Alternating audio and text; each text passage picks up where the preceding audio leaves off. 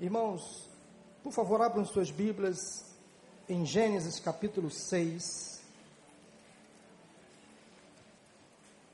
Livro de Gênesis, o primeiro livro da Bíblia, capítulo 6. Vamos ler a partir do versículo 9. Gênesis 6, a partir do versículo 9. Assim diz a palavra do Senhor. Esta é a história da família de Noé. Noé era um homem justo, íntegro, entre o povo da sua época, ele andava com Deus. Noé gerou três filhos, Sem, Cã e Jafé. Ora, a terra estava corrompida aos olhos de Deus e cheia de violência. Ao ver como a terra se corrompera, pois toda a humanidade havia corrompido a sua conduta, Deus disse a Noé: Darei fim a todos os seres humanos, porque a terra encheu-se de violência por causa deles, eu os destruirei com a terra. Você, porém, fará uma arca de madeira de cipreste, divida em compartimentos e revista de piche, por dentro e por fora. Faça por 135 metros de comprimento, 22 metros e meio de largura e 13 metros e meio de altura Faça-lhe um teto com um vão de 45 centímetros entre o teto e o corpo da arca. Coloque uma porta lateral na arca e faça um andar superior, um médio e um inferior. Eis que vou trazer águas sobre a terra, o dilúvio, para destruir debaixo do céu toda criatura que tem fôlego de vida. Tudo que há na terra perecerá mas com você estabelecerei a minha aliança, e você entrará na arca com seus filhos, sua mulher e as mulheres de seus filhos. Faça entrar na arca um casal de cada um dos seres vivos, macho e fêmea, para conservá-los vivos com você. De cada espécie de ave e de cada espécie de animal grande, de cada espécie de animal pequeno, que se move rente ao chão, virá um casal a você para que sejam conservados vivos, e armazene todo tipo de alimento para que você e eles tenham mantimento. Noé fez exatamente como Deus lhe tinha ordenado. Amém? Que palavra! Essa é uma das narrativas históricas mais impressionantes de todos os tempos, irmãos. Não há nenhuma dúvida de que nós estamos aqui diante de um fato histórico e diante da exatidão de um fato bíblico que transformou a história deste mundo. Ao longo da história, tanto judeus como cristãos afirmam que Moisés foi o compilador e o autor do livro de Gênesis e dos outros quatro primeiros livros da Bíblia que formam o Pentateuco. Alguns estudiosos sustentam que a maior parte do material narrativo de Gênesis já existia em forma escrita antes mesmo de Moisés compilar, editar todos esses acontecimentos e fatos, através de uma tradição chamada de tradição oral. Daí o Espírito Santo inspirou Moisés, o autor do livro de Gênesis, e deu a ele alguns detalhes específicos sobre acontecimentos, como este que acabamos de ler. Impressionante, irmãos, como Deus gosta de detalhes, como Deus gosta das coisas muito bem explicadas. Tudo que Deus faz é perfeito, não é verdade? Nele não há nenhuma sombra de dúvidas. Ele é organizado, detalhista, pragmático. E o texto que acabamos de ler tinha mesmo que ser muito claro, com muitos detalhes precisos. Não podemos nos esquecer de que a Bíblia geralmente usa uma linguagem popular, não científica, para tratar, para descrever fenômenos naturais. A história bíblica do dilúvio também é registrada em outras literaturas antigas, outras fontes antigas também contam esta mesma história, ou seja, de uma grande embarcação que foi construída, que salvou algumas pessoas, animais, de uma grande inundação que invadiu a terra e que esse grande barco, essa grande embarcação, depois atracou no alto de um monte, Ou seja, não é somente a Bíblia que faz referência ao acontecimento que acabamos de ler, que teve como principal ator um homem chamado Noé. A história bíblica do dilúvio está ambientada na região da Mesopotâmia, considerada por muitos como o berço das civilizações. Durante muitos anos serviu ao Império Babilônico. Hoje compreende boa parte dos territórios do Iraque, da Síria e da Turquia. Em relação ao dilúvio bíblico, não há nenhuma dúvida que ele aconteceu, mas uma dúvida persiste gerações. Ou seja, se a inundação aconteceu apenas naquela região da Mesopotâmia, ou se de fato abrangeu toda a terra, se de fato foi uma inundação universal. Eu prefiro ficar com a segunda opção. Nada impede que o dilúvio tivesse acontecido somente naquela região, que era praticamente a única parte habitada da terra, até porque esse, esse era o conhecimento geográfico que Moisés tinha naquela época. Moisés, o autor do livro.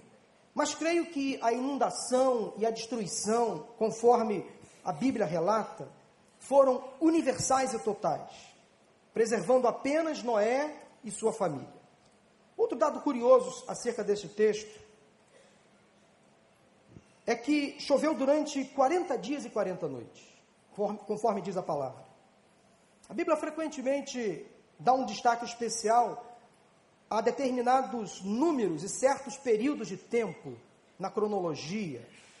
Assim como o sete, por exemplo, é caracterizado como o número da perfeição, número do equilíbrio, da forma completa das coisas acabadas. Número 3 também aponta para essa completude como a trindade divina, Deus Pai, Deus Filho e Deus Espírito Santo. O homem foi criado à imagem e semelhança de Deus, por isso ele é corpo, alma e espírito. Uma família, por exemplo, para ser constituída, ela precisa do homem, da mulher e de pelo menos uma criança, um filho. Jesus ressuscitou no terceiro dia. Há um outro número também bastante emblemático, que é o número 12 muito significativo nas Escrituras. Foram doze as tribos de Israel. Quando Jesus iniciou o seu ministério, ele chamou doze homens, que foram seus primeiros discípulos. Por aí vai. Mas há uma relação aqui com os 40. Moisés, quando iniciou o seu ministério, ficou 40 dias e 40 noites em jejum. Jesus, antes de iniciar o seu ministério, aos 30 anos, também ficou 40 dias e 40 noites em jejum. E aqui nós temos o relato bíblico de que choveu sobre a terra durante 40 dias e 40 noites. Aliás, nós estamos numa campanha de 40 dias de jejum de oração, só para você não esquecer. Esse número 40, ele é usado então sempre para indicar algo importante. Uma nova etapa, o início de um novo ciclo que marca uma ação específica de Deus para demonstrar sua vontade, o seu querer. É um marco na vida de uma pessoa, de uma sociedade ou da humanidade. O dilúvio aconteceu aproximadamente por volta dos anos, do ano 4000 antes de Cristo aproximadamente. Alguns teólogos estudiosos que falam inclusive que o dilúvio pode ter acontecido por volta de 7500 an anos antes de Cristo. Há outros que falam inclusive que o dilúvio aconteceu 10 mil anos antes de Cristo e coincidiu com o fim da era glacial. São apenas especulações, mas que o dilúvio aconteceu, aconteceu. Não sabemos exatamente quando, em que período do tempo ele aconteceu, mas aconteceu. Alguns acreditam que a rápida inundação aconteceu também por causa das águas, não só da chuva, do forte temporal que caiu sobre a terra, mas também das águas que vieram dos mares. Águas do mar ou dos mares que invadiram a terra e também brotaram água de todas as fontes. Daí a explicação porque ninguém conseguiu escapar do dilúvio. Houve, houve uma inundação rápida, ninguém conseguiu salvar a sua vida a não ser Noé e sua família. O dilúvio durou quase um ano. Outro detalhe muito importante sobre o dilúvio e a sua implicação para a natureza e a humanidade em geral, é que antes do dilúvio, olha que coisa interessante, antes do dilúvio, a idade cronológica do homem era bem maior. A Bíblia, na língua original do Antigo Testamento, o hebraico afirma que antes do dilúvio, algumas pessoas viviam 600, 700, 800 anos. A longevidade atribuída variava dos 777 anos para Lameque aos 969 anos para Matusalém. Noé viveu até os 950 anos. Vai viver assim, lá naquela época, né? Depois do dilúvio, Deus reduziu a longevidade para 120 anos.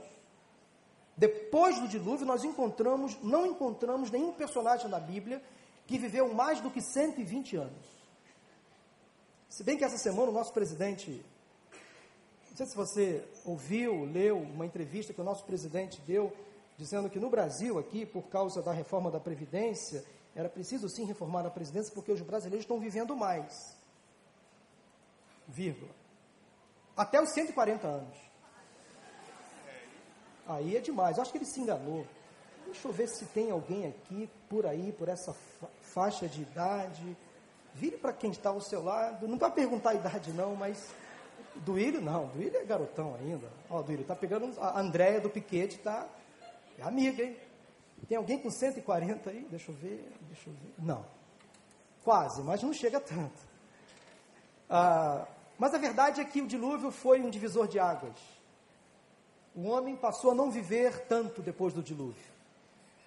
O, o, o salmista chega a dizer que 70, já é época do, do, da canseira e do enfado, né?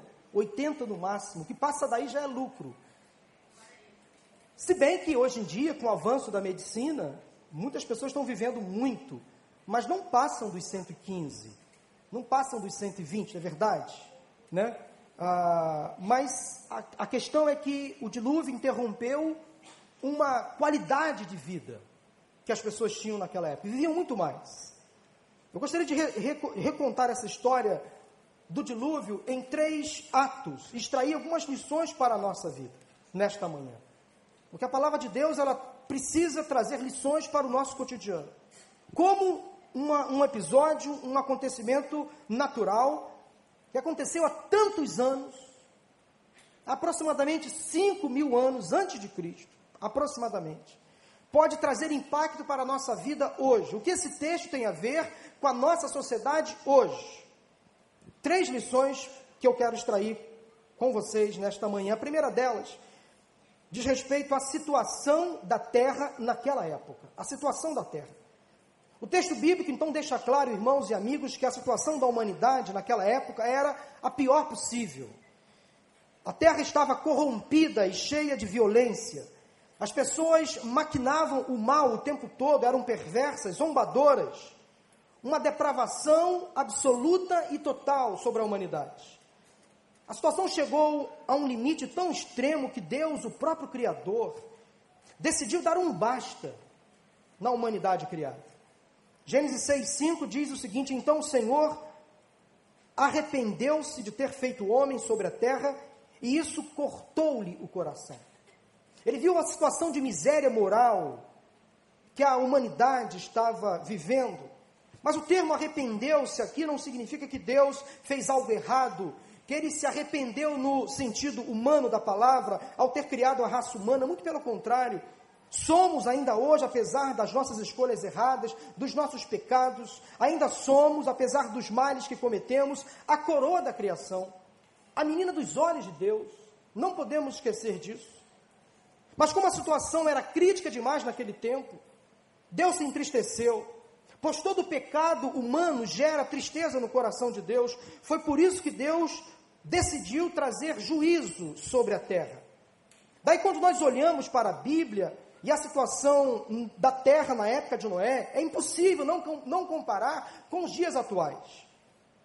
Nós não podemos evitar de traçar um paralelo com a atual sociedade que está hoje neste mundo, corrompida, zombadora, pecadora. Nós estamos vivendo dias muito difíceis aqui no Brasil. Por isso que é preciso se levantar para jejuar e orar pela nossa nação, para que o Brasil se transforme. O ser humano, no decorrer da história, sempre tentou ir de encontro ao plano de Deus. Sempre tentou desagradar a vontade de Deus. Mas sempre quando fez isso, ele se deparou com o sofrimento, com a dor, com a angústia. O Senhor não está passivo, meus irmãos, ao que está acontecendo na terra. Os maus e perversos pagarão um alto preço. Ai daquele que entra em contenda contra o próprio Deus. Ai daquele que entra em conflito com a vontade de Deus. Ai daquele que tenta desconstruir o que Deus construiu. Ai daquele que tenta desobrigar aquilo que Deus obrigou. Ai daquele. Pagarão um alto preço. Hoje em dia a situação moral da humanidade é de caos. E a ira de Deus está se acendendo. Paulo, em sua carta aos Romanos, nos traz um importante alerta. Impressionante, meus irmãos, como a Bíblia é a palavra de Deus, a palavra da verdade. E parece que Paulo, quando escreveu a carta aos Romanos, estava falando sobre a impiedade, a injustiça do, dos homens, parece que ele estava se referindo ao nosso tempo, à nossa época. Estamos vivendo dias muito difíceis. E quando Paulo se deparou então com a incredulidade humana, no final do versículo 20 do capítulo 1 de Romanos, ele diz assim: de forma que tais homens são indesculpáveis. No versículo 21, ele diz o seguinte: porque tendo conhecido a Deus, não o glorificaram como Deus. Nem lhe renderam graças, mas os seus pensamentos tornaram-se fúteis, e o coração insensato deles obscureceu-se. Vejam como há uma semelhança muito grande com os tempos atuais, irmãos. Como a Bíblia é a palavra de Deus, a palavra da verdade. Versículo 22. Dizendo-se sábios, tornaram-se loucos e trocaram a glória do Deus imortal por imagens feitas segundo a semelhança do homem mortal, bem como de pássaros, quadrúpedes e répteis. Por isso Deus os entregou à impureza sexual.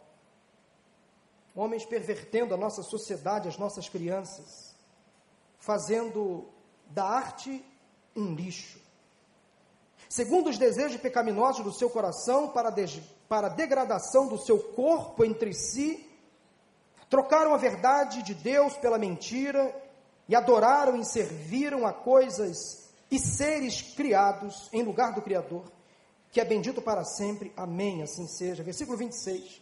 Por causa disso, Deus os entregou a paixões vergonhosas até suas mulheres trocaram suas relações sexuais naturais por outras, contrárias à natureza. Da mesma forma, os homens também abandonaram as relações naturais com as mulheres e se inflamaram de paixão uns pelos outros. Começaram a cometer atos indecentes, homens com homens, e receberam em si mesmos o castigo merecido pela sua perversão. Além do mais, visto que desprezaram o conhecimento de Deus, ele os entregou a uma disposição mental reprovável para praticarem o que não deviam. Tornaram-se cheios de toda sorte de injustiça, maldade, ganância e depravação. Estão cheios de inveja, homicídio, rivalidades, engano e malícia. São bisbilhoteiros, caluniadores, inimigos de Deus, insolentes, arrogantes e presunçosos. Inventam maneiras de praticar o mal. Desobedecem a seus pais são insensatos, desleais, sem amor pela família, implacáveis. Embora conheçam o justo decreto de Deus, de que as pessoas que praticam tais coisas merecem a morte, não somente continuam a praticá-las, mas também aprovam aqueles que as praticam. É ou não é uma leitura atual? É ou não é o retrato do que acontece hoje neste tempo na nossa sociedade. Parece que a sociedade vive em ciclos. Os mesmos erros, as mesmas penalizações, as mesmas, os mesmos absurdos, os mesmos pecados. E parece que a gente não aprende. Parece que a história da humanidade não nos trouxe lições. Os mesmos erros do passado são repetidos hoje, observando as devidas proporções, obviamente. Nós estamos vivendo, meus irmãos, esses dias de Paulo, os mesmos dias de Noé. Nós já estamos no fim. Não há como fugir da verdade que encontramos na palavra de Deus. Mas voltando aos texto, ao texto que fala sobre os dias de Noé, havia uma família que contrastava com todo aquele estado de miséria espiritual e moral. A vida consagrada de Noé, sua esposa, seus filhos e suas noras eram um diferencial naquela sociedade. Por isso Deus poupou a família de Noé diante daquela sociedade perversa. A impiedade então que dominava a terra não conseguiu entrar na casa de Noé. Noé era um homem justo, íntegro, entre o povo de sua época, porque Noé andava com Deus. Andar com Deus faz toda a diferença. O fato de ter andado com Deus fez toda a diferença para Noé, para sua família, não se contaminarem, não se envolverem com aquela situação. Noé não, Noé não era perfeito, mas ele não abraçava a impiedade nem a perversão daquela época. Que você assuma hoje um compromisso diante do Senhor,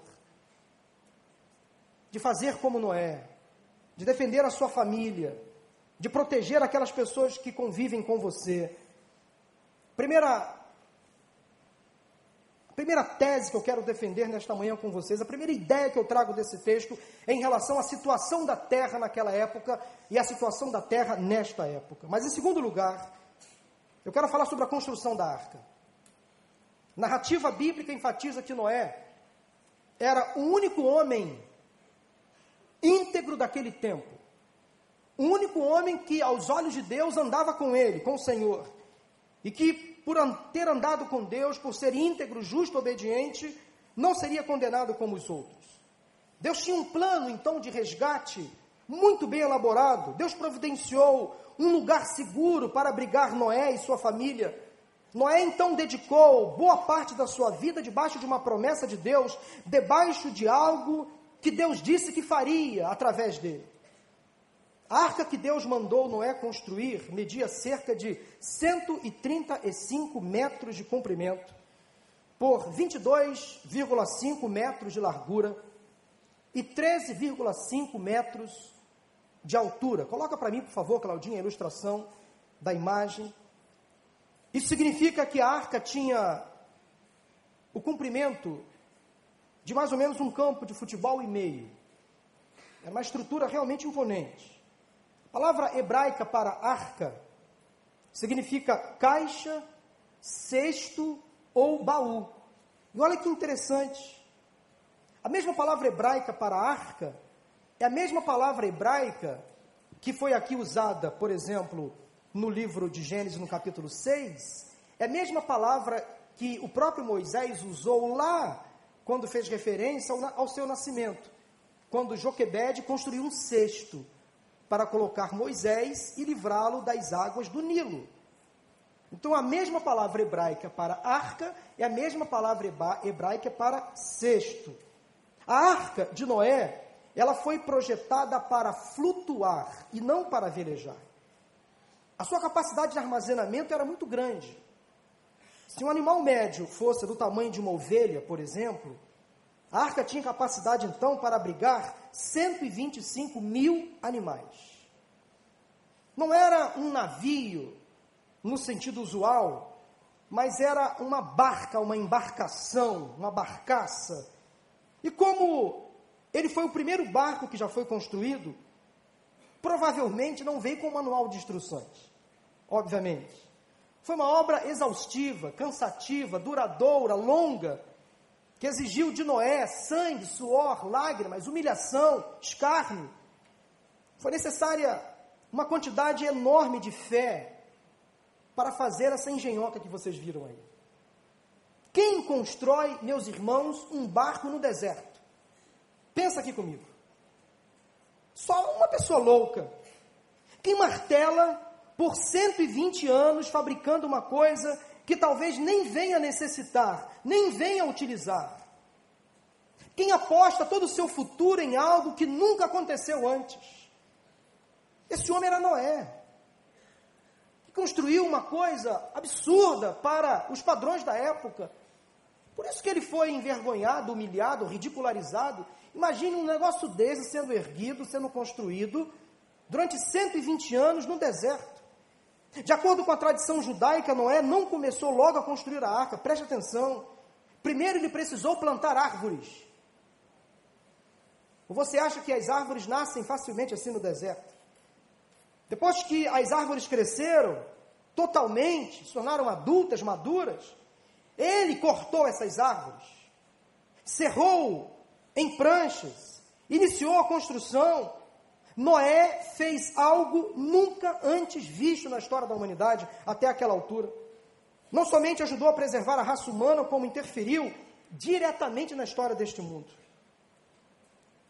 E eis uma informação bastante relevante também. Porque depois que Noé fez isto, há tanto tempo atrás, foi somente no século XIX que um barco deste tamanho foi construído novamente. Tamanha a engenharia, a arquitetura, a sabedoria que Deus deu àquele homem, para ele e sua família construírem uma, um barco com essas proporções. Depois que a arca então ficou pronta, chegou o dia. Primeiro Noé, seus filhos, sua mulher e as mulheres de seus filhos entraram depois, conforme disse a palavra, cada casal de cada espécie de animais entraram na arca. Finalmente, depois de sete dias, quando todos estavam lá dentro, a água, as águas do dilúvio vieram sobre a terra. Isso aconteceu, está na Bíblia. Há uns tempos atrás eu recebi um texto muito interessante sobre a construção da arca. Na época eu li, achei interessante, guardei e pensei, ah, um dia eu posso utilizar numa mensagem, numa palestra, numa ilustração, num texto, e eu vou ler para vocês agora rapidamente as 13 lições que aprendi com a Arca de Noé. Preste atenção como é interessante esse texto bíblico, como ele nos ensina. As 13 lições que aprendi com a Arca de Noé. A primeira lição, é importante ser pontual. E não chegar depois da hora programada de partida.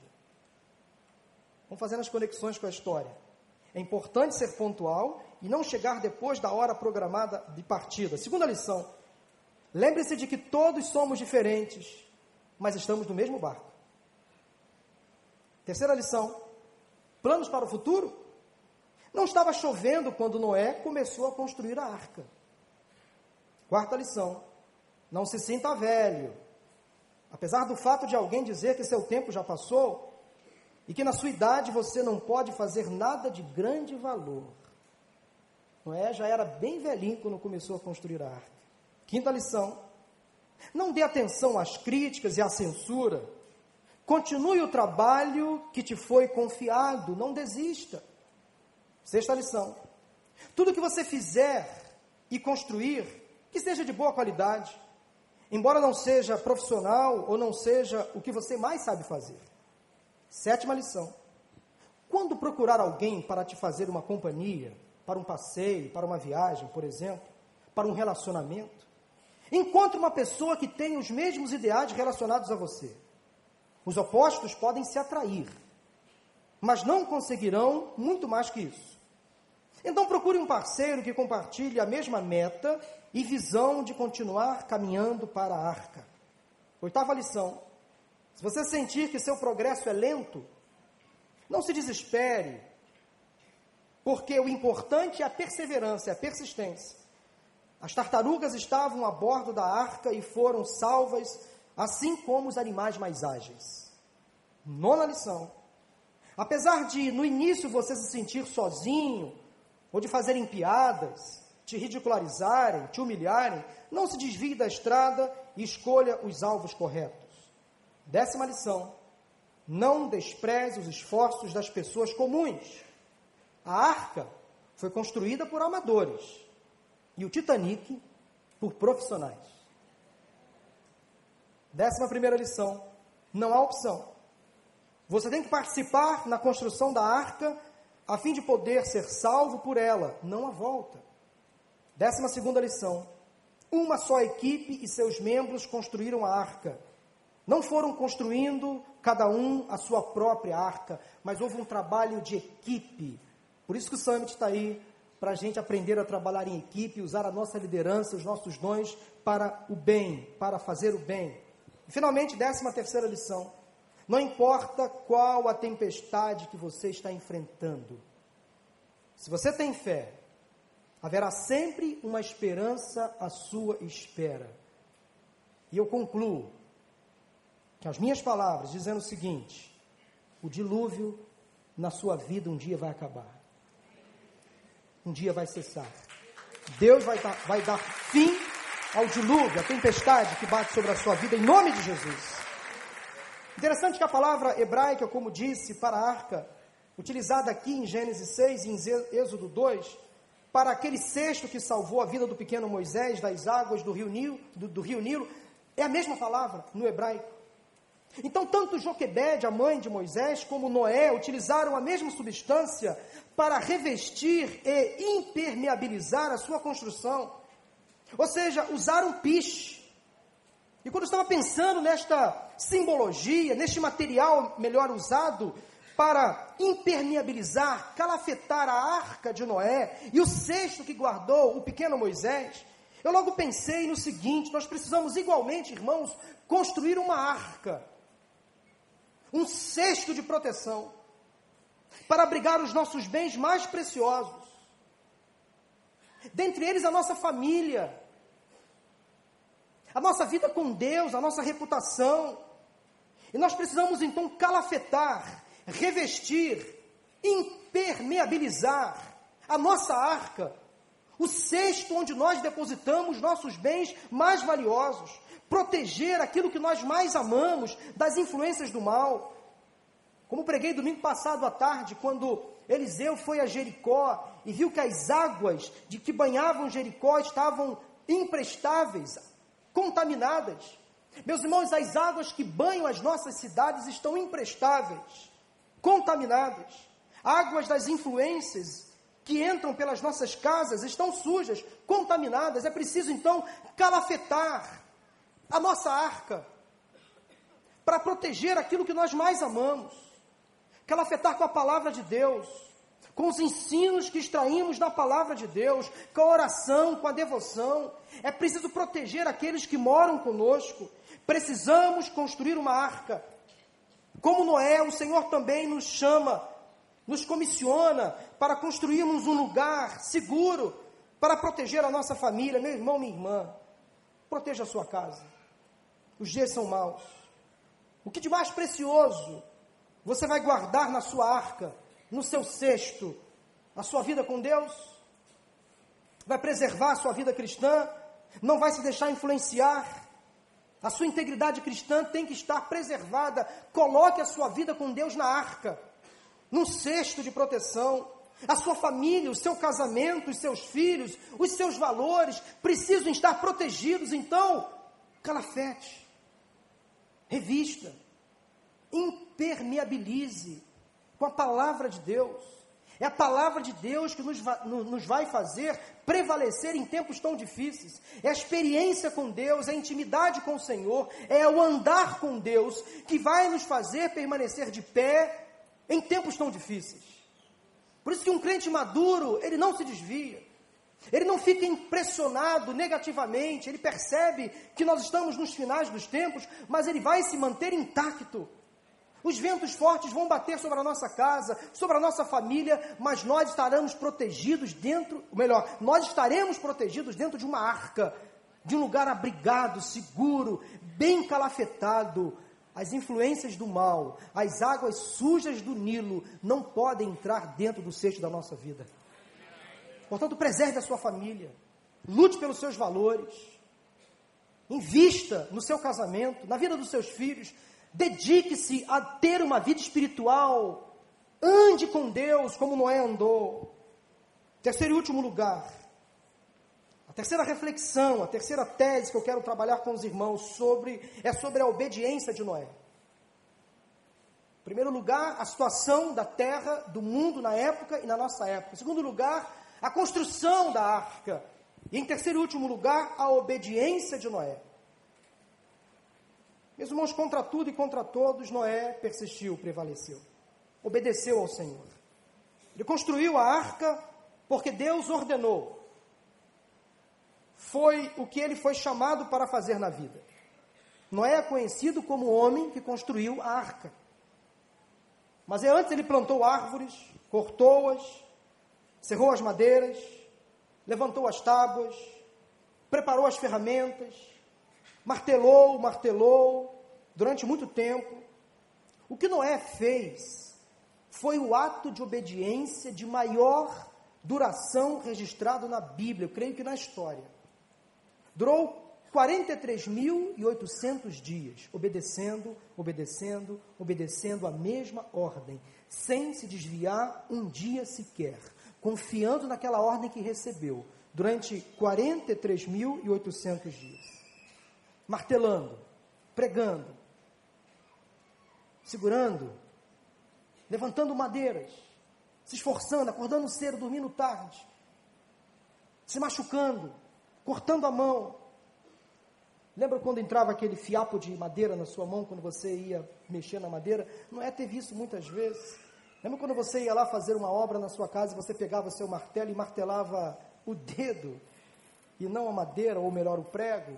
Noé fez isso algumas vezes. Mas ele estava lá obedecendo, obedecendo, obedecendo. Meu irmão, não importa a ferramenta que você usa na sua função, no seu trabalho diariamente. Talvez você tenha como ferramenta de trabalho não um martelo, mas um teclado de computador. Talvez você, como professor, use a sua voz. Talvez você use um microfone. Talvez você use uma bola de futebol, uma vassoura, não importa a ferramenta de trabalho que você usa.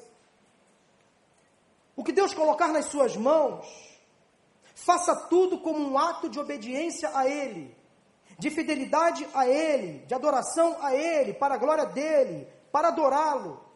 Essa é a maneira de você fazer o que deve fazer. Tudo é para o Senhor. Tudo que você fizer lá no seu trabalho, você não está trabalhando prioritariamente para o seu patrão também, mas primeiramente para Deus. O seu melhor tem que ser para o Senhor. Tudo que você fizer, faça da melhor maneira possível, porque primeiramente é para o Senhor. Use seus dons, suas habilidades. Obedeça aquilo que Deus está falando para você nesse tempo. E eu creio que muitas pessoas nessa época têm ouvido a voz de Deus, crentes, mas estão com medo, duvidando: será que é para fazer isso mesmo? Será que é para eu me impor? Será que é para eu defender a minha causa? Será que é para eu fazer isso ou aquilo? Será que eu preciso realmente tomar essa decisão, tomar essa atitude? Se Deus está falando com você, obedeça. Obedeça.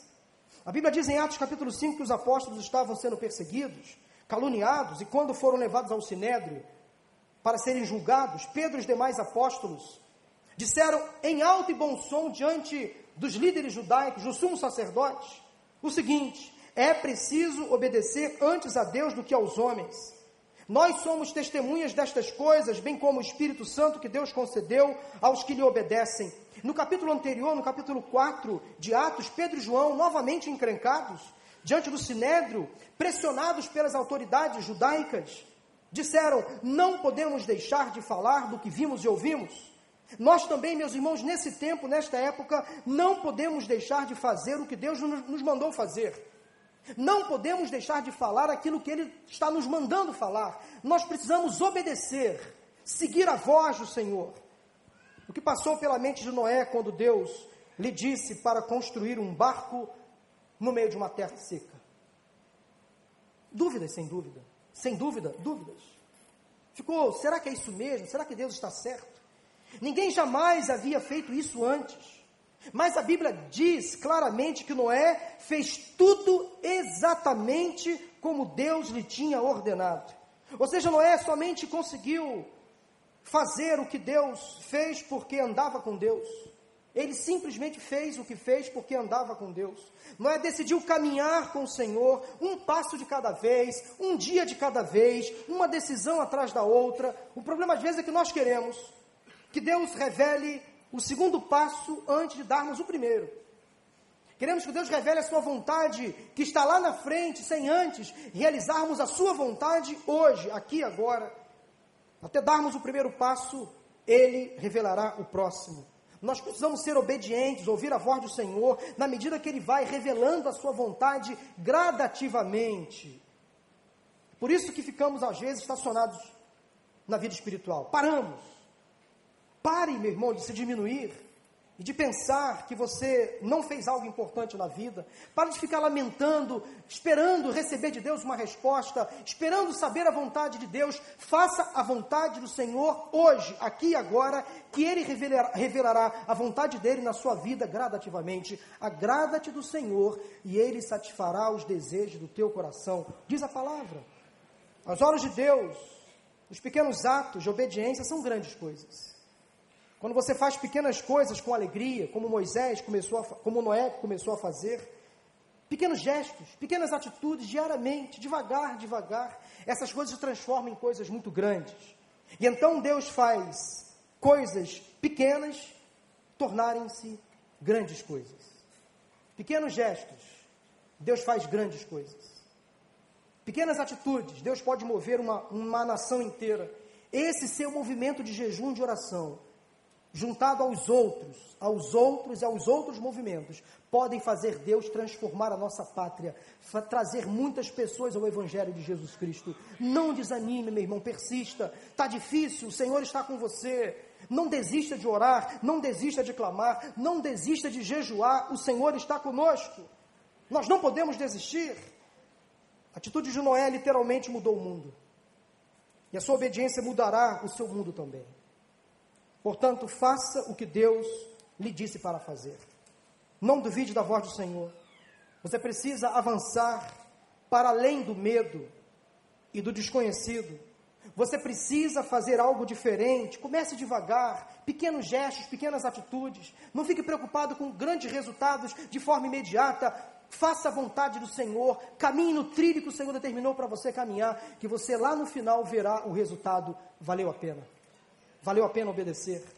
Você precisa fazer então algo diferente. Quem sabe Deus está te motivando nesta manhã, te dando novas ideias, pequenas atitudes que você precisa tomar na sua vida familiar, acadêmica, profissional, familiar, espiritual. Nós fomos chamados para andar por fé e não por vista.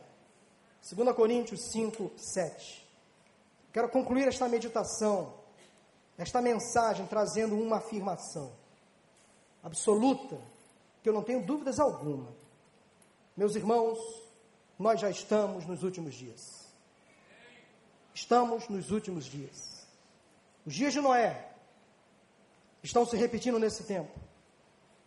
Nós precisamos fazer um esforço para salvar alguns. Precisamos construir uma arca. Custe o que custar, haja o que houver. Não importa o tempo mas os, o tempo já está chegando ao fim.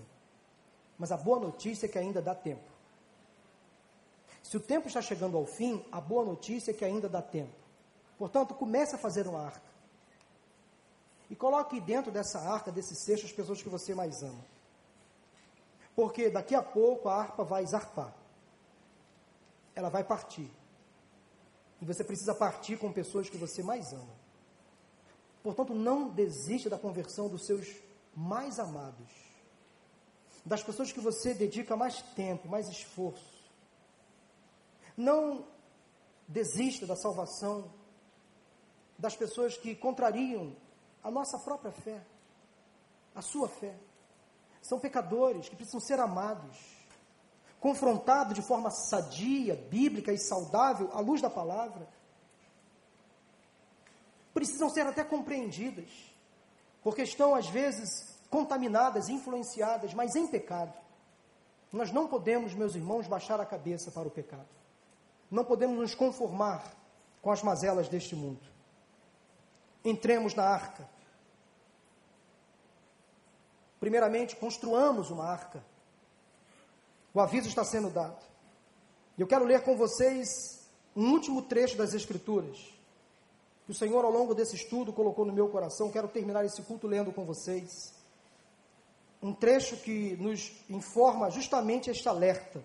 O apóstolo Pedro, inspirado pelo Espírito Santo, lá na sua carta, no finalzinho da segunda carta de Pedro, no capítulo 3, a partir do versículo 3 ao 18, ele diz o seguinte: Veja bem o que Pedro escreveu, eu quero concluir esse, essa mensagem lendo com vocês 2 Pedro 3, a partir do versículo 3. Antes de tudo, saibam que, nos últimos dias, surgirão escarnecedores, zombando e seguindo suas próprias paixões. Eles dirão: O que houve com a promessa da sua vinda? Desde que os antepassados morreram, tudo continua como desde o princípio da criação. Mas eles deliberadamente se esquecem de que há muito tempo, pela palavra de Deus, existem céus e terra, esta formada da água e pela água. E aí Pedro faz referência ao episódio que eu acabei de explicar para vocês aqui, a inundação e a história da arca de Noé. Versículo 6: E pela água o mundo daquele tempo foi submerso e destruído. Pela mesma palavra, os céus e a terra que agora existem estão reservados para o fogo. E Deus disse que nunca mais destruiria o mundo daquela maneira. Mas agora virá a destruição de outra forma. Virá fogo do céu, guardados para o dia do juízo e para a destruição dos ímpios. Não se esqueça disto, amados. Para o Senhor, um dia é como mil anos, e mil anos como um dia. O Senhor não demora em cumprir sua promessa, como julgam alguns. Ao contrário, Ele é paciente com vocês, não querendo que ninguém pereça, mas que todos cheguem ao arrependimento. Abro aspas, eu, e que entre na arca, porque dá tempo. O dia do Senhor, porém, virá como ladrão. Os céus desaparecerão como um grande estrondo os elementos serão desfeitos pelo calor e a terra e tudo que nela há será desnudada ou destruída. Visto que tudo será assim desfeito, que tipo de pessoas é necessário que vocês sejam? Vivam de maneira santa e piedosa, esperando o dia de Deus e apressando a sua vinda. Naquele dia os céus serão desfeitos pelo fogo, os elementos se derreterão pelo calor. Todavia, de acordo com a promessa, esperamos novos céus e nova terra, onde habita a justiça. Portanto, amados, enquanto esperam estas coisas, empenhem-se para serem encontrados por Ele em paz, imaculados e inculpáveis. Tenham em mente que a paciência de nosso Senhor significa salvação, como também o nosso amado irmão Paulo lhes escreveu com a sabedoria que Deus lhe deu. Ele escreve da mesma forma em todas as suas cartas, falando nelas destes assuntos. Suas cartas contêm algumas coisas difíceis de entender, as quais os ignorantes e instáveis torcem, como também os, o fazem com as demais escrituras, para a própria destruição deles. Portanto, amados, sabendo disso, guardem-se para que não sejam levados pelo erro dos que não têm princípios morais, nem percam a sua firmeza e caiam. Cresçam, porém, na graça e no conhecimento de nosso Senhor e Salvador Jesus Cristo. A Ele seja a glória, agora e para sempre. Amém. Louvado seja o nome do Senhor. Fica de pé.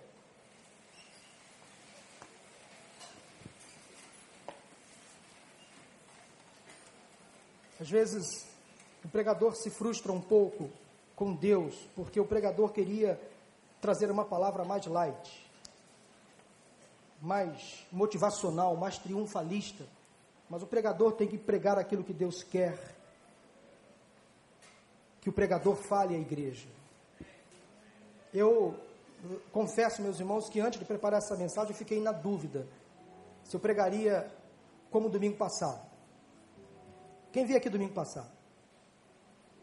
Durante a semana eu assisti a mensagem daquele pregador do domingo passado. E eu saí com a cabeça meio atordoada. fiquei um pouco tonto com as pancadas que eu ouvi daquele pregador que pregou domingo passado. Mas era preciso. Era preciso. É preciso que às vezes a igreja seja alertada. Nós estamos no fim dos tempos. Não se surpreenda com o pior, mas mantenha-se firme na presença do Senhor. Maranata, ora vem, Senhor Jesus. O Senhor vai cumprir a sua promessa. Ele não se esqueceu de você. Portanto, os dias são os maus, são maus, mas está reservado para o Senhor na eternidade para cada um de nós dias que nós não podemos imaginar. Construa uma arca. Coloque nela as pessoas que você mais ama. Obedeça ao Senhor. Mantenha-se firme, não se desvie. E nós vamos cantar esse louvor, mas na quinta-feira, no final da mensagem que eu preguei, Deus me trouxe no momento da oração, eu não sei se uma visão, não sei, mas eu disse aquilo, isso naquele culto, eu vou dizer aqui. Eu tenho certeza que nesse tempo Deus vai trazer de volta aqueles que se perderam. Pessoas que se desviaram, que tiveram a mente transformada, Deus vai trazer de volta nesse período de campanha. Nesses 40 dias de jejum de oração, Deus vai fazer um movimento em algumas casas, em algumas famílias. E Deus vai trazer de volta aquela pessoa que se perdeu, que se contaminou, que se influenciou. Ele vai restaurar famílias inteiras em nome de Jesus. Ele vai trazer de volta a casa, a casa dele, aqueles que se perderam. Porque aquele que é chamado, aquele que é salvo, o Senhor não deixa fora. Por isso que o crente não perde a salvação. O crente não perde a salvação. Ele pode andar desviado por um tempo, mas antes da arca zarpar, ele vai voltar. Ele vai estar aqui. E eu creio que Deus vai restaurar pessoas que se desviaram nesse período de campanha, porque os dias são maus. O tempo está chegando. Maranata, ora vem, Senhor Jesus. Tu que estás assentado. É com você. No trono, sempre reinando, soberano.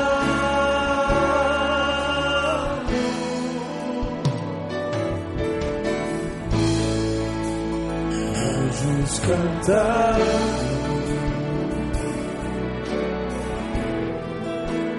Homens louvando.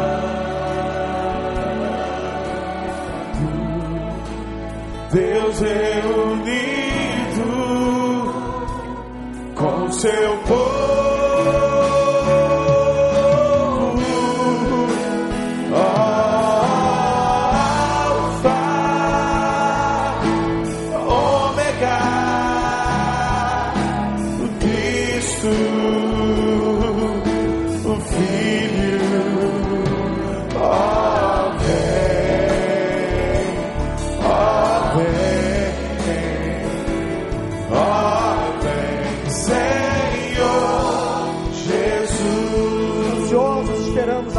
Senhor.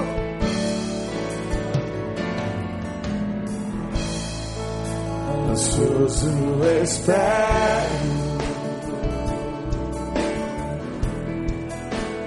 a tua volta,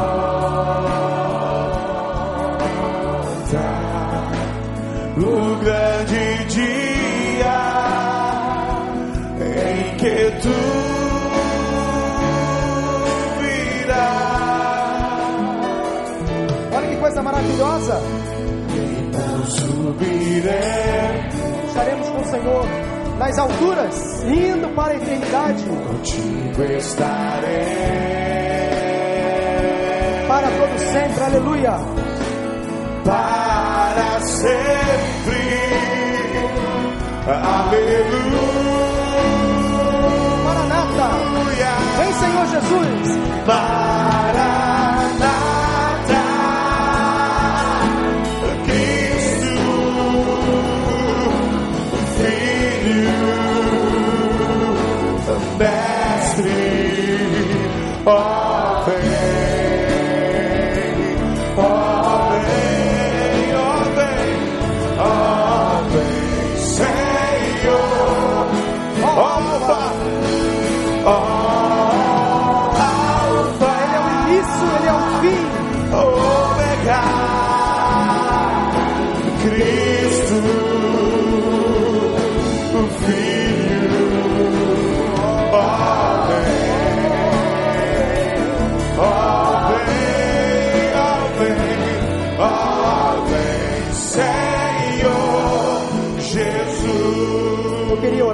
Vocês nesse momento, antes do término do culto. Ninguém saia, por favor. Nós estamos acabando. Eu quero fazer um apelo. Quem sabe hoje, neste domingo, nesta manhã, Deus já começa a trazer alguns que estavam distantes da arca, para dentro da arca. Eu quero perguntar se nesse lugar, se nesse momento aqui, alguém que estava, quem sabe, desviado dos caminhos do Senhor, alguém que um dia foi batizado, membro de uma igreja, se afastou, se iludiu, se contaminou com as influências deste mundo, mas percebe hoje que dá tempo de voltar. A porta da arca ainda está aberta. O fogo ainda não desceu. Eu quero convidar nesse momento você aí no seu lugar, levantar a sua mão dizendo assim: Deus, eu estou aqui no teu lado de novo. Eu volto para os teus caminhos. Eu volto para a tua casa. Se alguém nesta manhã quer se reconciliar com o Evangelho, levante a sua mão assim bem alto. Eu vou orar por você aí no seu lugar mesmo. Deus abençoe você, amém. Há mais alguém? Levante a sua mão. Deus abençoe. Há mais alguém que estava afastado, distante. Deus abençoe, Deus abençoe. Há mais alguém aqui? Deus abençoe. Há mais alguém? Levante a sua mão. Deus abençoe, Deus abençoe. Olha quanta gente. Olha quanta gente. Deus abençoe. Deus abençoe. Lá eu já vi. Vocês estão entendendo a mensagem? Entenderam o apelo? Deus abençoe. Eu já vi. Olha quanta gente afastada. Quanta gente fora da arca. Mas agora está entrando de novo. A porta ainda está aberta. Deu tempo. Louvado seja o nome do Senhor. Deus abençoe. É isso aí. A arca agora está se enchendo. Muitos serão salvos, famílias inteiras serão resgatadas, não se contaminarão, não se, se deixarão influenciar. Famílias salvas, famílias como a de Noé, serão preservadas e subirão para a eternidade. Há mais alguém? Levante a sua mão. Alguém quer voltar para os braços do Senhor? Deus abençoe. Deus abençoe. Há mais alguém aqui? Levante a sua mão bem alta, dizendo, pastor, eu estou voltando hoje para os braços de Deus. Deus abençoe o Senhor também. Olha quanta gente. Louvado seja o nome do Senhor. Deus é bom. Deus é bom. Deus é bom. Olha aí. Está vendo? Isso traz uma alegria muito grande ao meu coração, ao seu coração também. Como Deus é bom, como Ele ratifica a palavra dele pregada. Louvado seja o nome do Senhor. Eu estou muito emocionado. Estou mesmo. Vem cá, pastor Joel, pastor Tiago, pastor Ricardo, pastor Rogério, pastor Clóvis. Orem aqui, eu não, eu não consigo. Alguém ora aqui, por favor. Eu estou muito emocionado. Louvado seja o nome do Senhor. Aleluia. Aleluia. Aleluia. Vale a pena. Vale a pena fazer a vontade de Deus. Vale a pena construir uma arca. Tempos difíceis virão, mas Deus está conosco. Se o nosso pastor estivesse aqui, estaria se alegrando também com a igreja. Deus seja louvado. Aleluia. Rogério. Pastor, vou pedir todos que levantaram as mãos, vem aqui à frente, como tenho aqui um jovem aqui à frente também. Você que levantou a mão, vem aqui à frente, a gente quer orar por você, quer orar pela tua família, vem rapidinho. Rapidinho, nós vamos orar aqui por você. Todos que levantaram as suas mãos, vem aqui. No nome de Jesus. Nós queremos orar por você. Tá bom? Pode sair do seu lugar. Enquanto a gente ora, sai do seu lugar e vem. Vou pedir à igreja que estenda sua mão a esses que estão aqui à frente agora. Pode vir, vem correndo, vem correndo. Há uma unção de Deus especial nessa manhã, irmãos. Há uma unção de Deus especial. E a gente tem que louvar a Deus. Porque a gente aprendeu, a gente sabe que antes que chegássemos aqui, Deus já está aqui. Porque Ele é onipresente, onipotente, onisciente. Mas Deus vai além e nos dá um presente. Nos faz sentir a presença dEle. Aleluia! E Ele está aqui. O Shekinah, a glória de Deus, está derramada sobre esse templo, sobre esse lugar. Então estenda a tua mão para esse aqui que Deus está derramando uma glória, uma unção especial nessa manhã. Oh Deus, no nome de Jesus, nós queremos te bendizer nessa manhã e dizer que há um trono para ti nesta igreja. Há um trono para ti, assenta-te no teu trono. Estenda a tua mão para esses aqui nesta manhã. Olhe para a tua igreja, a tua palavra diz que o Senhor inclinaria os seus ouvidos os seus ouvidos estariam atentos para a oração feita neste lugar, neste lugar onde é templo teu, onde a igreja tua se reúne nesta manhã. E nós queremos exaltar o teu nome e dizer glórias ao teu nome. Santo, santo, santo é o Senhor dos exércitos. Toda a terra está cheia da tua glória. Nesta manhã nós queremos dizer que a, a bênção da porta da arca ainda está aberta. E nós queremos pedir que o Senhor venha, Pai, salvar muitos ainda. Que o Senhor venha resgatar das patas do inimigo a tua bênção no nome de Jesus. Estenda a tua mão agora, derrama o teu sangue sobre essas vidas o sangue da cruz do Calvário, o sangue da remissão, o sangue da profissão, o sangue da proteção, o sangue da remissão dos pecados. E abençoe agora, Pai. Inunda cada um desses diante da tua glória. E nós exaltamos o teu nome agora.